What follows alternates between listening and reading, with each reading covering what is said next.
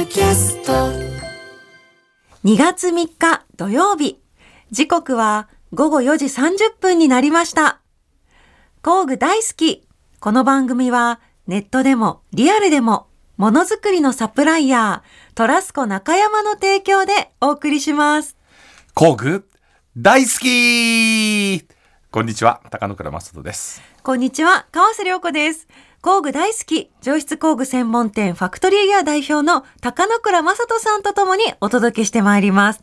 高野倉さん、はい。お誕生日おめでとうございます。ありがとうございます。いや、ここで来るか。ありがとうございます。無事に、はい。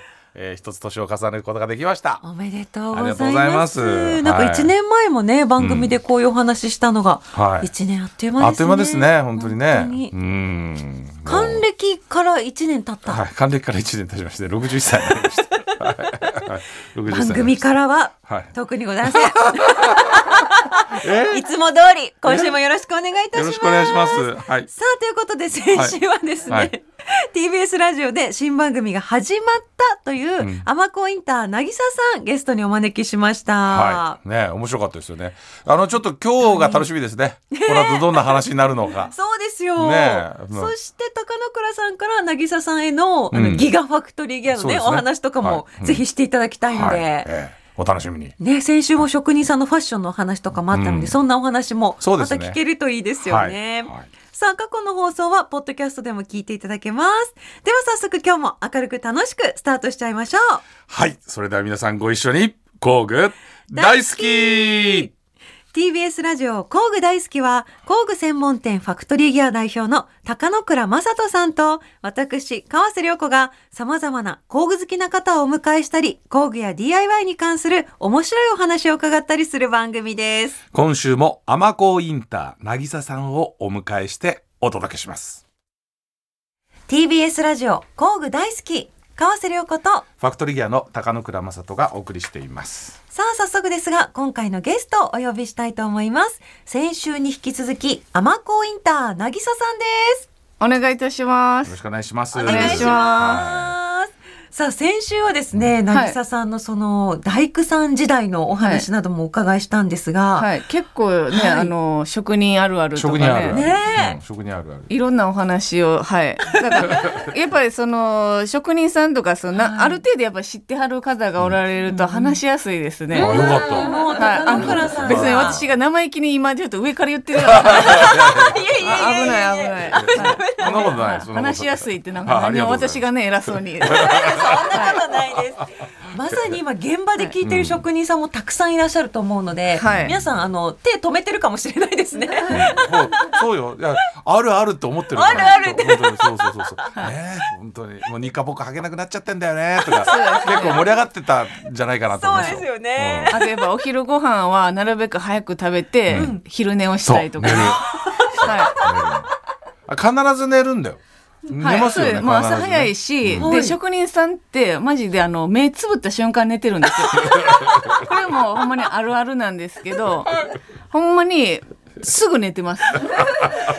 確かにあの、はい。駐車場とかで寝てますよね皆さん。そうです。車の中とかね。で寝たりとかしてますね。よくあのさ眠れる場所を探すなと思うの僕。うまうまいことね。うまいことね。はい。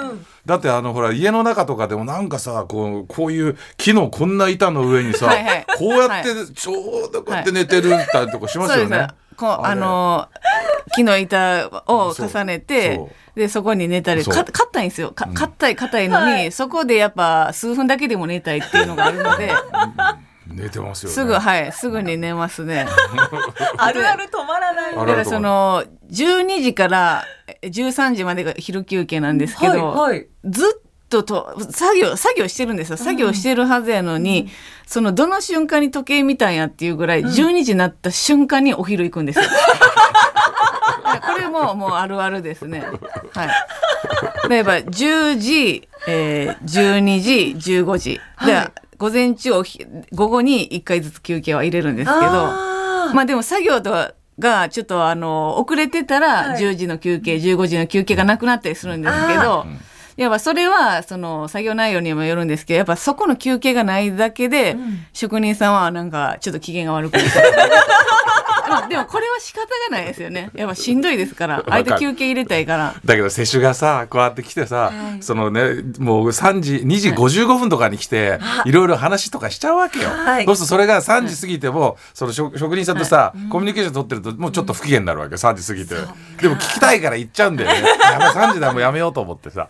でね我慢して。そうですそうです。こっちは早く休憩したいのに。そうそうそうそうですよそう、はい、うわー。でやっぱあの冬場まあタバコ吸いはる方とかは、はい。やっぱタバコも吸いたいし、うん。でコーヒーとタバコのこのセットでやっぱ最高のセットなんですよ。とかまあいろいろいろはい。で夏場はやっぱその炭酸を飲みたいとかね。まあ、はい。汗めっちゃかくし、はい。あの喉に刺激が欲しい飲み物とか。を飲みたいので早く休憩したいというのが勝つので、でも職人さん素直やから、やっぱその全力で表出してしまうんですよね。うん機嫌悪くなったり。でただその機嫌いい時もすぐ分かるので、はい。はい、だから扱いやすいことは扱い。えどういう時に機嫌が良くなるんですか？あまあそれをスムーズに作業が進んでたら、まあ、もちろんはい。あとまあ職人さん同士でもやっぱり今ここやってるのにここの別の職人さんが来たりとかしたら自分の作業が進まへんとかってなるとはい。職種によったらやっぱ全員が全員あのめっちゃ仲いいってわけじゃないのであら。ちょっとやっぱピリピリしたりももちろんします。あるんですね。いやいや余裕でやっぱそれはあります。いやいやそれそれやっぱそのあの建築っていう一個の会社なのでもちろんその会社の中で仲いい人がもいれば、うん。そこの部署にやったらこことここはあのちょっとやり合ってるみたいなのもちろんあると思うんですよ。はい。まあそれと一緒で全然はい。に確かに。はあの建築でもありますから職人でも。気まずい人たちとか仲いい人たちとか。あるんですね。でさあのなんか自分が手掛けた建物を見てね、うん。それでちょっと、はい。なんかその時にあいつがあんなことやったからあそこまだあんななって気になったりしすることありません？こうちょっとね。まあ確かにその 正直その1の作業が終わってないのに、うん。2の作業をやじやり始めるところとかもあるんですよ。はい。だから、えっと、もう私たちで言うと、えっと、電気屋さんとか電気の線を天井の中に入れたりとかするんですけど、はい。天井ができる前に電気の線を入れたいんですよ。まあこれ例えばですけどね。うん。やけど、えっと、電気の線を入れる前に、で天井の蓋をしてしまうことがあるんですよ。うん。まあそれは工期が迫ってたりとかいろいろあるんですけど、はい。でも電気屋さんはその蓋閉めたのを一回取って線を入れてまた蓋をする。その蓋した時に、この蓋の閉め方がやっぱ自分が得意分野の職種じゃないから、雑なのよね雑 そしたら、その蓋を閉める職種の専門の人は、いえ、これ誰が外したん おーピリつく。でも、あの、蓋を外した人は蓋を外した人で、いやいや、ここに電気の線を入れな、成立せえへんやろって言って、ボコバチバチになったりとかするんですよ。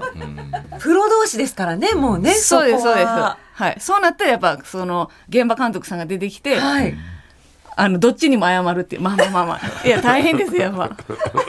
どっちにも謝はい。る、。どっちにも。うおだーからでもでもねそういうさいろいろ現場のこととか分かってて、はい。あとリフォームとかしたりすること、はい。言われてなんか昔の建物とかを直そうとか思っていくと、はい。そのいろんなところにね至るところに職人のちょっとやっちゃった後とかね、はいはいはあのこうえっと、まあ、そんなわかんいないですけど、はい。職人さんは、やっぱ、まあ、これも職人あるあるで、あの、建物入ったりとか、まあはい、それこそ自分が、あの、携わった建物とか行くと、はい。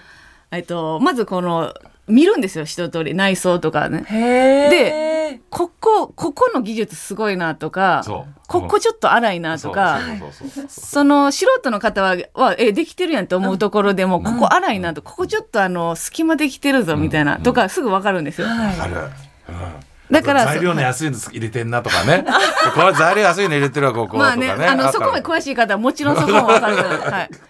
で、ここデザインこだわりすぎてるやろとかもあるんですよ。こんな天井、その何段もその壁作ることあったかとか、ここ工具入りにくい、入れにくいぞとか。はい。だから、それをなった時に工具が入りやすい、その小さい工具ができたりとか、まあ、どんどん、あの、技術もしあの、進んでいくんですけど、はい。まあ、それでも、あの、職人さん同士では、まあ、ここができてないとか、ここやりやすいとか、ここはもう工具使いにくいとか、うん。いろいろ、はい、あると思います。工具もだから、どんどんね、その、いろいろ進化してるというか、うん。使いやすかったりともうか。本当にもう全然違いますよやっぱりねそうですよねもう10年ぐらい経っちゃうとまたもう全然違う、もうデザインも違うし最近は、はい、ああそうなんですもうね。色とかも違うし工具が進化してる。してるしてるへえ。でもまだね進化してない部分に気づくこともあるから、そこがまた我々のねそうですねものを作るはい楽しみになってくるんだけど、へえ。作り手さんの意見を聞いて工具を作ってくださったりとか、はい。まあほんまにあると思います。はわあもうまさに最高のコンビですね。うんでも僕らはねどっちかっていうと、はこのほら建築系の工具じゃないのよ。で皆さんそこだから、はいはいささっき言ったみたいに、はい。その一つ一つの職種が違うのと同じように、はい。はい。その工具もいろんな工具の種類があって職種によって全然違うの。うん。だから工芸さんっていうとすぐみんなあのじゃあ DIY お得意でしょって話なんだけど、はい。いやいや DIY の、はい。とはまたちょっと違うんですよね。いろんなジ,、はいャンルがあるから。はいうんい。だから専門で分かる。ることだと分かれへんことがあるから、はい。うんだから整備士さんと建築がまた違う、全然違うのと一緒で、うん。そうそうそうそう、はい。そうなんですよ。だってなんか僕らやっぱりメインは車とかバイクのね、はい。そういうメンテナンスする人たちの工具が多いんだけど、はい。大体工具やってるっていうとはいすぐね、あのうちのトイレが壊れちゃったんだけど直してくれないとか、俺工具屋なんだけどさ、トイレのさ、い、ややれますよ。でもちろんね、すごい、まあ、嫌いじゃないし大丈夫だけど、でもそこが一緒になっちゃうんですよね。はい。だから本当とかまた別なので別なんやっぱ全部一緒だと思っちゃいますね。そうもう全然違うの。全く違うぐらい違うね。だ私はだから過去にその建築で、まあ、関西の方で、あの携わったのが、えーまあ、大阪とか、まあ、神戸空港とか、ナンバーパークスとかなんですけど、やっぱ、まあ、最近はねそこに行くナンバーとか行くことがないんですけど、まあ、当初いいあの大阪関西にいてる時とかは自分が建てたところの建物に入って。はいで、まあ、自分が作ったところであろう場所とかい見て、はいあのあまあ数年経ってるけどまだ大丈夫やなとおかー見たりとか、まあ、職人さん自体がその建物に興味を持つから、はいあの工事現場の前通ったら何作ってんのやろうとか見たりとかしたりしますね。はい。いや空港にも携わってるってすごいことですよね。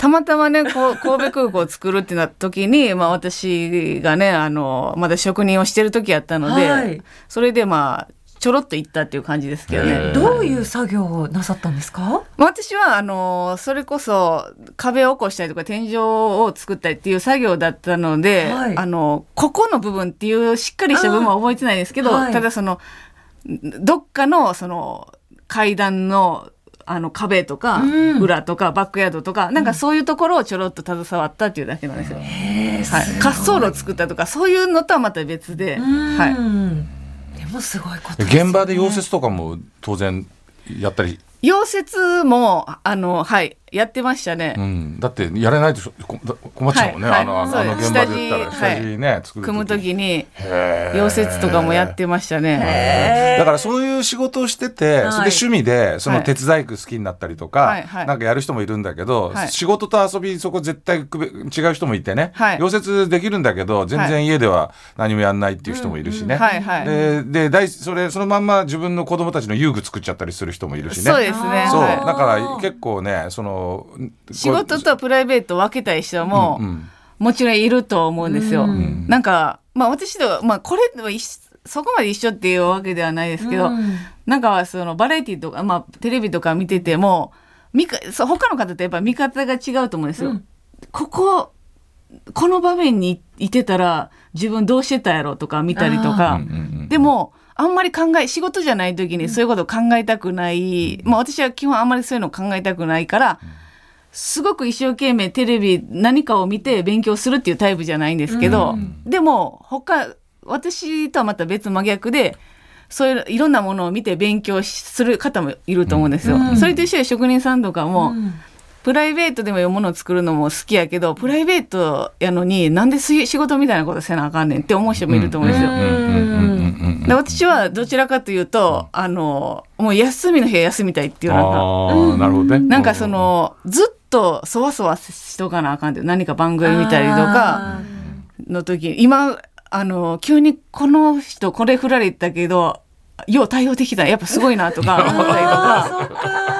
はい、なんかドキドキしてもらいますね。で、自分より後輩の方とかが急に振られたりとかして、番組とかで見,、見てたりとかしたら、なんかこっちもドキドキ大丈夫かって みたいなようやったなとか、はい、落ち着かなくなりますね。だから休みの日は割とゆっくりしたいみたいなタイプではありましたけど。基本的にすごい真面目なんだね。だからねやっぱりそういうなんか、ね、いやどうなんですかね。ごいま、ちゃんと向き合うタイプだからやっぱりね。ああの時間を決めるかもしれないですね、この時はこれやるとか、うん。はい、でもなんかさその職人さんやってるっていうとすぐみんな職人さんだっていうと、プライベートなところでも「お前できるだろう」っていうのがあるからね、なかなかね、いつもそうなの、はい。本当に、うん。確かにね。職人って言ってもその DIY がでまあ私もよく聞かれるんですよ。DIY ができるかどうかっていうね、DIY っていうのはやっぱあの0から1をやる人と1から2がをできる人といると思うんですけど、私は01はできないんですよ。指示されたらできるけど、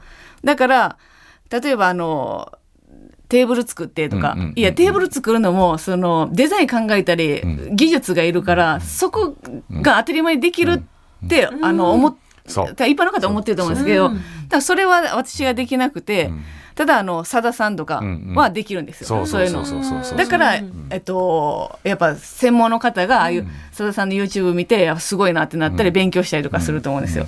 だってあの椅子とかねテーブルとか作ってって言われて簡単になんかこう平板の上に足4個つけりゃテーブルできるから、なんか器用だからできるでしょって言うけど、はい。あんなのちゃんと作んなかったらすぐこうガタンって倒れるのよ、はい。僕のよく知ってる人椅子作ったけどその椅子座るとすぐ椅子が壊れちゃったんだから 危ないよ、本当に。DIY ってそういうものだからデザインだけか、はい。おしゃれに作れたとしても、はい。ちゃんとあの構造とか分かってないと、使い物になるか。使い物にならないのよ、はい。本当に。だけどその一個の部分ねさっき言ったその接着剤をつけるとか、はい。コーキングを打つとか、はい。あの釘を打つっていう部分がうまいけど、DIY っていうのはそうじゃなくてそこの先にあるものを作るためにどんなデザインで、はい。はい。どういうふうに強度をししたら、はい。あのちゃんとものができるかってところまで分かってないとできないから、はい。だだから工具屋さんに作ってって言われてもね困るわけですよ。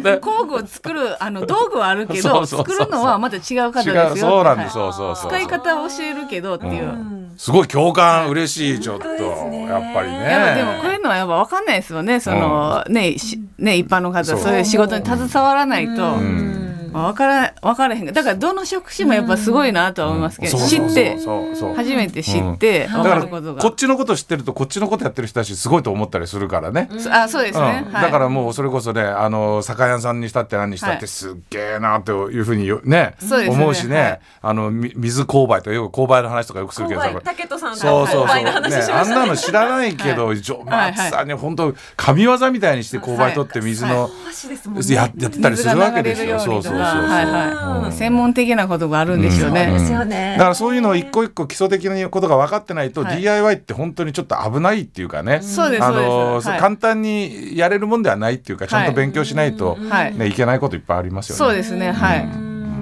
釘打つのでも大変ですからね、その怪我をする可能性があるのでやっぱ気をつけてほしい、うん。うん。からやっぱ職人さんは朝礼で作業始まる前に、今日も一日ご安全にっていう号令をかけて気をつけてやるっていうのを、まあまあ、心がけてるんでしょうけど、ほんまにすぐ大怪我するので、気をつけて作業してほしいですね、うん。皆さんも。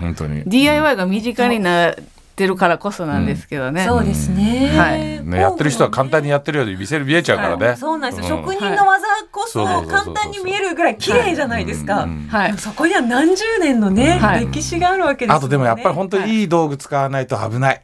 これだけは僕何度も言うけど、はい。本当に。さ。んもやっぱそれは感じます、はい、私身近にあのカッターを使うことが多かったんですけど、うん。石膏ボードを切るっていうので、はい。カッター大工さん丸の子とかで工具で切るんですけど、ええ私はカッターを主に使ってたんですけど、うん。カッターって言ってもまあ聞いてはる人とか皆さん職人さん以外の方がカカッターで言うとしあの想像するのがあの細い幅、幅1センチぐらいの長細いカッターやと思うんですけど、はいあれでは私は作業できないん。ですよ。んあの持ち手が太い、あの月みたいな形のの あのカッターなんですよ。まあ、全然わかんないと思うんですけど。わかるわかるはいしてはる方はわかる。あれ、あれが使いやすいんですよ。あれじゃないと無理というか。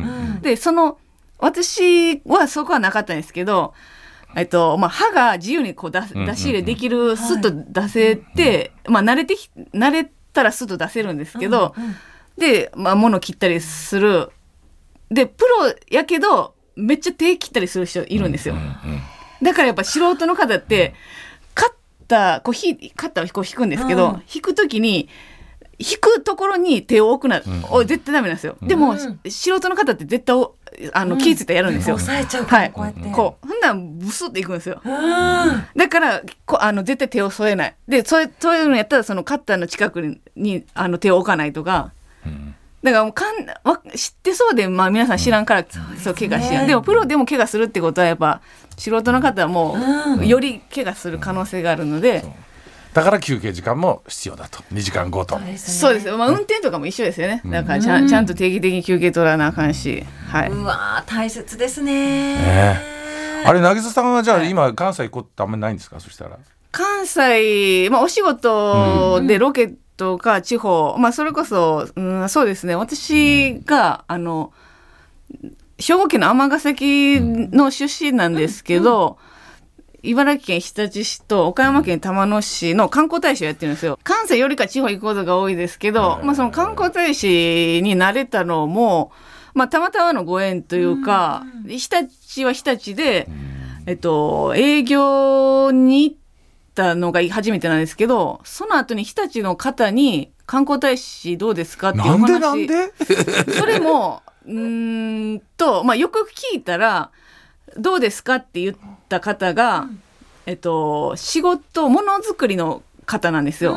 で、まあ、私がもともと職人をしてて、たっていう共通点があるから、ぜひ渚さんにやってほしいみたいなことや。で日立ってやっぱそのこう日立のあの工場があったりとか、やっぱものづくりの街なので、まあ、日立を盛り上げてほしいっていう思いで、まあ誰にしようかっていうのがあったのかもしれないですけど、まあそこで私がたまたま営業に行って、あ、そういえば職人やってたな、みたいな。で、声をかけてくださったんかもしれないですけど、まあ私はだから出身じゃないところで、えっと、かえっと、観光大使は面白そうやなと思って、きっかけは、まあそれ日立は OK して、うんうんまあ、あとまあ玉野も、まあ、また別であの仕事で行くようになって玉野自体は私が好きやから、番組ある番組の中で日立えー玉野の観光大使やりたいって言ったら玉野の方が動いてくれた。えー、言えばいいんだじゃあ。俺もどっかやりたいな観光大使。取られちゃいましたからね。二つ取られちゃったからね。でもあのたくさんいてるんですよ。あの皆さんが知らんだけで自分の町にも、うんあの観光大使でたくさんいてるんですよ。あいるいるいる名前が違うだけでな。いんですね。いはい何人かいる場合もあるんですそうね。です。あの表記が違うそっかそっか観光大使いいろいろいてるんですよ。うん私日立のひらがな表記の日立観光大使なんですよ私はうんただ漢字の日立観光大使ももちろん行ってると思いますし一人だけじゃないので、そうかそうか。はい。じゃあ呼んでくださいじゃあちょっと僕も。いやいや私は声声かけられたら 選ぶ側ではない。はいそうですそうです。でも高野川さんちょっと西にね。あそうそうそう今度ね。はい。あのー六甲アイランドにはい。ギガファクトリーギア神戸ってのを作るんですよ。はいはいはいさはい。ではい。350坪の、はい。あの大きいところにはい。16社はい。集まりまして、はい。でそこがまあ常設の、まあ、展示会みたいな感じの、えーえ職人さんワクワクですねワクワクですよ。だってもう、あの、えっ、と、ミルウォーキーとか、はいディオールトとか、はい電動工具。だから、はい日立牧田じゃないんですね。はいうちはやっぱりちょっと海外の。はいはいはい高野倉さんうん？そのお話 CM の後にお願いしまあ、す。そうなんですか。熱くはい。少々お待ちください。わかりました一旦 CM です。TBS ラジオ工具大好き川瀬良子とファクトリーギアの高野倉正人がお送りしています。さあゲストは引き続きアマコインター渚さんです。お願いいたしはいよます、ろしくお願いしますす。もう工具そして大工さんのねあるあるみたいなお話もたくさんるあるね。していただきました。はい。そして高野倉さん先ほどね、うん。はい。その西にはいはいはい。ファクトリーギアの渚さんは出身地は兵庫県なんですか？兵庫県です。はい。じゃあもうもうね、まドンピシャの、はい。まさにですね。六甲アイランド、はい。はい。はい。六甲アイランドのイメージってどうなんですかね？えー、っとおしゃれとか高級なとかイメージはありますね。そのおしゃれで高級な場所に、はい。ギガファクトリーギア神戸というね。おー。はいはいはい350坪の、まあ、はい広いスペースに、はい。そこにねファクトリーの工具だけやったら350坪で工具やったらもう破産しちゃうぐらいいっぱい置かなきゃいけないんですけど、はいはいはいそこに16社集まって、はい。あのいろんな、えーメーカーさん、はい。工具メーカーさんが来て、でそこで自分たちの最新の工具とか、はいはい。今今推してるものとかを展開するとはい。いうので、過去見たことがない売り場が今着々と作られているという状況です。最新のものが並ぶってことですね。最新のものも並ぶし、はい。多分見たことがないようなもの、はいはいあんまりホームセンターとかで売ってないようなものなんかもはい。はい並びます。はいはい。はいそういうだから、職人さんからしたらもう遊園地ですから。遊園地です遊園地、はい。遊園地。テーマパークですね。テーマパーク。はい。であとだからねあの面白いところで言うとコンバースさんってわかりますよね、コンバースさんのセーフティーシューズがあるんですよ、安全靴、はい。そこもはい。出ます、ええ。だからコンバースの安全靴も全部そこに展今だから職人さんでも結構その、えっと、使いやすさ機能もありますし、うん。おしゃれとかね、はいプラスでデザイン性とかもね、はい。でそのコンバースさんが隣でユニバーサルオーバーオールっていう、はい。そのアパレルブランドがあるんですよ、はいはい。UO っていうオレンジ色のタグがついたやつなんですけど、そのユニバーサルオーバーオールさんが今回、ワークウェアをラインナップするんですよ。へえでそれをだからコンバースさんと一緒のブースで、はい。コンバースとユニバーサルオーバーオールの、あの働くスタイルの提はい案みたいなとなるほどころがあったり、はい。はいはいあとつなぎの、まあ、グレースエンジニアさんっていうつなぎ屋さんもあるんで、もう着るものからね、はい。全部そういう取り揃えると。もともと今はその当たり前になってますけど私が職人やってる15年以上前の時って、まだその作業着もニッカポッカが当たり前やったし、うん。当時はあったんでしょうけどあのヒーターとかえっとああそうね。はいはい。電熱。はい。はいはいはいあれも、ん。えっと、調べたらあるんですよ。もちろんね、ん。当時から作られてはいた作られてはいたんですけど、それが別にあの職人さんがそういうのはもういらんってなって使ってなかったんですよ、うん。でも今って結構その夏は扇風機がついてたりとか、でもうそれがもう欠かせないじゃないですか、はい。だからちょっとずつでしょ時代が変わるにつれて、おしゃれ機能性も重視してるから、はい。やっぱそのここギガファクトリー、ここ行ったらこれなんすか？ギガ。ギガファクトリーギアね。ギガギガファクトリーギア、はい神戸。い神戸行ったら職人さんは、こんなんあるんやって言ってでどん。どん取り入れていくと思うんですよ。で面白いのがね、まあ、そういうそのコンパスさんとかワークウェアさんもそうなんだけど、今回あの、えーゴールドジムさんが、まあ、はいい来るんですよ。え？一緒にゴールドジムもあるんだけど、ジム？でゴールドジムさんは、はい。あのほらジムでやるスポーツウェアあるじゃないですか、はいはいはいはい。あれを仕事で着るとあのほらあの要は何せこ汗にこう、はいい。とかさ、ん。だってスポーツする時に着るウェアってはい。働く時に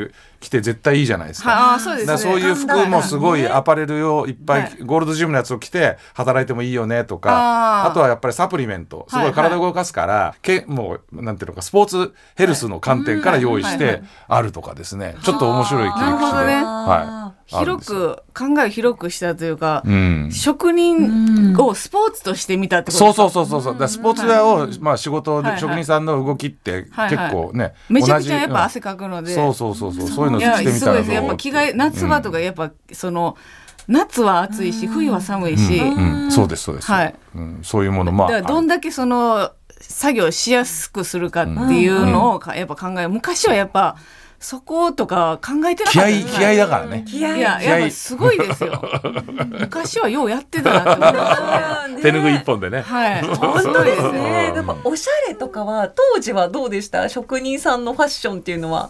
昔はやっはい。ぱ日課ぼっかで頭にタオル巻いて巻くのがかっこいいとされてたんですけど、うん。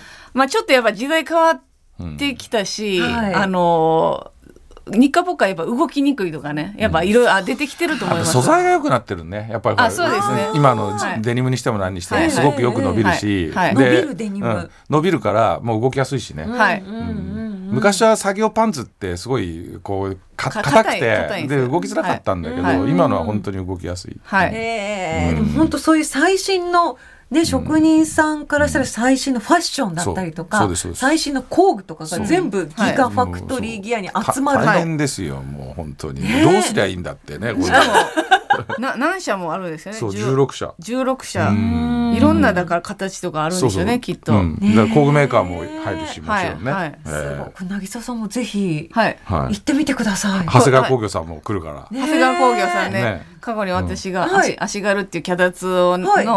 まああの PR をさせていただいたんです。で私長谷川工業さんからその時に、あのお仕事をさせていただいたのでえっとし1メートルぐらいの脚立をプレゼントでいただいたんですよ。はいまあおそのサイズ選べたんですよ。はいなんか脚立いりますかって言って。でまあ家にその上にあのなんかしまったりとかする棚とかにしまったりするように1メートルぐらいの脚立くださいって言って、はいあの足軽長谷川工芸さんのうん足軽脚立あるんですけど、はいめっちゃ軽いんですよ。そうなのよね。脚立め重いイメージあると思うんですけど、うんあります。めっちゃ軽いですよ。片手でもでも、か片手っていうか指2本ぐらいで持てるぐらいめっちゃ軽いんですよ、で肩いらないもんねだからね。いらない。肩。いらないもう肩に指乗せんでいいです。はい。うん肩に乗せなくて大丈何気に欲しい時ありますよね。うんよ電気変える時とか。呼ばれんじゃない？だから講義が長谷川工業さんに。渚さんね。足軽ははい。イベントでね。ねさんつながりますね。はいオープンの予定が今年の3月の上1旬。日、はい、あ3月1日にオープンになりますね。うんはい。うんぜひ渚さんもよかったらはい行ってみてください。はいはい。さあ、あっという間なんですけれども、最後に渚さんからお知らせがあるので、お願いします。わ、かりましたえーっと昨日の、えー2月2日金曜日から、は TBS ラジオで毎週金曜日23時30分から23時55分まで、えー25分間の新番組「渚の却下ラジオ」がスタートしました。はい、おめでとうございます。はい。百花ラジオ。もう昨日から始まってるって感じですよね。はい、却下ラジオっていううん。表記がね、あの、キャがカタカナで、で、ひ。ひなので、かがひ、漢字のひ。はい、ひやから、ここのうん。あの、否定するっていう、あの、却下とはまた違うんですけど、うん。なんかこれをパッと見たときに、あの、着火かとか、間違えられやすいんですけど、はい。却下な、却下で、まあ、造語というか、はい。まあ、いろいろああのあってこれになったんですけど、はい。もう私がそのキャッキャキャッキャしてる子供っぽいところもあるし、うんうん。まあ、私はタバコとか火のイメージがあるからうん。この表記にしたとか、あー。まあ、こういうそのなんでこのタイトルになったかとかっていうのはまたその初回放送聞けると思うので、うん。はい。ぜひ聞いていただけたらなと思います。うわかりました。はいざっくりどんなこと話すとかもテーマみたいになるんまあですか、、コーナーとかももちろんあるんですけど、まあ、ラジオで、まあ、今まで何個かやらせていただいたりとかあるんですけど、まあ、こうやって皆さんと一緒にやったりっていうラジオしかやったことなくて、うんこの「渚の却下ラジオ」っていうのは、えっと、一人、まあ、作家さんはもちろん一緒にブースの中にいてるんですけど一、人でやってるというかうん一人でやってるというか一人なんですよ。うんうん。まあ、それもあの、まあ、スタッフさんとか作家さんと話し合って2人とかでアシスタントさんとか、まあ、仲いい芸人さんとか2人とかでやったらあの面白いのは絶対分かってるけど、その範囲内すぎるから、ちょっと1人でやったらととんでもないやばいこと起こるんちゃうかっていう なんかそこの可能性も込めて。はい。あの最終打ち合わせの時にあの2人はもうおもし2人でやったりとかっていうのは面白いって分かってるからちょっと一回一人であのどんなことが起こるかちょっと想像できひんから一人でやらせてももらっていいですかって言って ああ分かりました。じゃあそうしましょうって言って、えで一人でやることになったんですけどもうよくよく考えたら2人とかでやったら面白いって分かってるのに、なんで1人を OK したんやって私の周りの人たちがいやよう考えたら周りの人変やぞって思ったんですよ。でもまあ一人でやってるので一人というかはいまあ作家さんと一緒に、はいだからどうなるかはい。っていうのをまた、まあ、今後も毎週金曜日やるのでうんうん見て聞いていただけたらなと思います。でメールとかも募集してるのでリスナーさんあってのえーラジオなので。そうですね。はいリスナーさんも巻き込んで、どんどん番組が変わっていくかもしれないですもんね。そうですねはい走り出すの楽しみですね。楽しみですよぜひお聞きくださいまあ職人気質な番組になるんじゃないですか？やっぱりね。楽しみですね。職人気質な職人気質そして私気質の生意気なところ出てるかもしれないです。いいですね、はい。毎週金曜日の夜の11時半ですね。23時半からの25分間、はいね。毎週ぜひ皆さん聞いていただきたいと思います、はい。さあということでゲストはアマコインター渚さんでした。2週にわたりどうもありがとうございました。ありがとうございました。さあ高野倉さん、はい。ゲスト2週にわたりましてアマコインター渚さんでした、ね、なんかやっぱりあの共感？共鳴？共感共鳴、ね。するポイントがいっぱいあって、はい。あのねだんだんだんだんね、あこの人私と同じ匂いがするみたいな感じあったじゃないですか、ありました渚さんね。あ分かってるこの人みたいなね、はい。ちょっとだからねあのーねあのー番組の中でもいろいろお話ありましたけど工具を使う人っていうと皆さん一個のカテゴリーで何でもできちゃう一人の人みたいに思ってるけどそうじゃなくていろんな職種があって、いろんな道具があってスタイルも違って、えーやれる技能も違うっていうことなんですよね。で割とそういうことがあのなんとなくあのぐちゃぐちゃになっちゃうと、はい。えー見えるものが見えなかったりするんですけど今回でも結構ちゃんとああいうお話をしてくれたんで、あの家が作られることとか建物が作られることなんかの裏側で職人さんがどんな人たちがいるのかとかねそういうことも皆さんお分かりになったんじゃないかなと思って。本当に、ね。うん。なんか家っていう一括りで全部あの一人の職人さんみたいなイメージだったんですけど、目に見えてるすべての全部違うジャンルってことですよね、うん。壁の職人さん。あそうですそうですそうですそうです。ね、床の職人さん屋根の職人さん。壁のクロス貼る職人さんとか全部違うわけですもんね。水回りやる人もいるしね。ね。え、まあいろんなもうひあの技能の塊で家ってできてるんですよね。でそれがなんか昔は在来工法っていうのは大工さんが一人でそれ全部できたんですけど、うん。あの渚さんのお話にもあったけど今の工法でいくとそれがすごくこうシステマチックになってて、うん。いろんな人たちが入って特殊な技能の中で工期を短くして作り上げるっていうふうになってるので、うん。よりちょっと細分化してきてると思うんですよね昔よりも。はあすごいな、それをねまた渚さんが分かってらっしゃるからそれぞれの職人さんのあるあるみたいでも面白かったですよね。うん。いや面白いですよね。いやでも本当職人さんはやっぱり照れ屋で無口っていうところがあって、はい。うん。そのお話ずっとされてましたけどだからその職人さんたちのその貴重な技能をね、やっぱ僕らはこう紐解いて、この番組の中でも工具とともにお届けしたいなって思いました今日本当に。さすがファクトリーギアさんです。いやいやいやいや、います。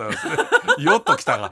あ よっ 誕生日だからねよって言ってくれてありがとう。社長おめでとうございます本当にうんありがとうありがとう。いやなんはいか素晴らしい回になりましいた。やいやいや、ね、本当そうなんですよ。はい。はい。さあ社長、はい次回もどうぞよろしくお願いいたします。社長になっちゃったよ。誕生日の社長次回もよどうぞよろしくお願いいたします。Thank you, thank you.